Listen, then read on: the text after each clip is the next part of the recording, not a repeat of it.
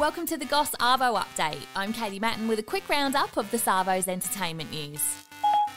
It's Tuesday, the 14th of September, 2021.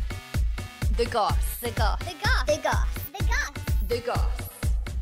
Britney Spears' fiance Sam Asghari has joked about getting an ironclad prenup in place for his belongings. I don't owe these people anything. The 27 year old fitness trainer who proposed over the weekend with a $70,000 ring has said he'll be protecting his car and collection of shoes after many fans responded to Britney's news telling her to make him sign a prenup. I want to have the real deal. I want to be able to get married and have a baby. Britney's dad, Jamie Spears, is already working with lawyers on a prenup agreement to protect her $60 million fortune, with Britney saying to understand that it's necessary. R. Kelly's former backup dancer has spoken in court saying he had sex with her when she was just 14.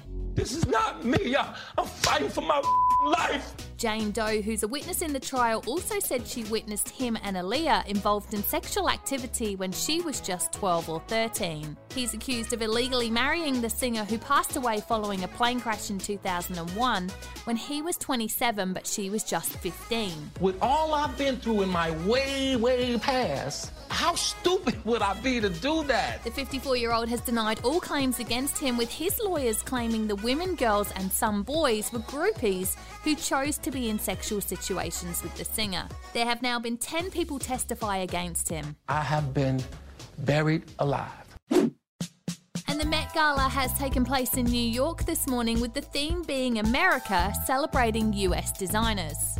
Lorde wore a crown and went topless with a jacket just covering her boobs. Billie Eilish paid tribute to Marilyn Monroe with her dress and blonde bob, and Lil Nas X went all out in three costume changes, all gold and flamboyant. It was royalty at first, right? And then we copped down onto the armor, right? And then we got to sexy, you know, we got really sexy, slutty. Kylie Jenner posted that she was sad she couldn't attend this year with recent news she's pregnant with her second child, and Nicki Minaj refused to get the COVID vaccine that was necessary to attend, saying she wants to do a bit more research on it. Don't be one of those anti vaccine losers. It's in everyone's best interest to get the vaccine. Why not? I'm vaccinated for everything else. Follow us, like, rate, and subscribe wherever you get your podcasts, and that's the Goss Arvo update. See you again in the morning. A Podshape production.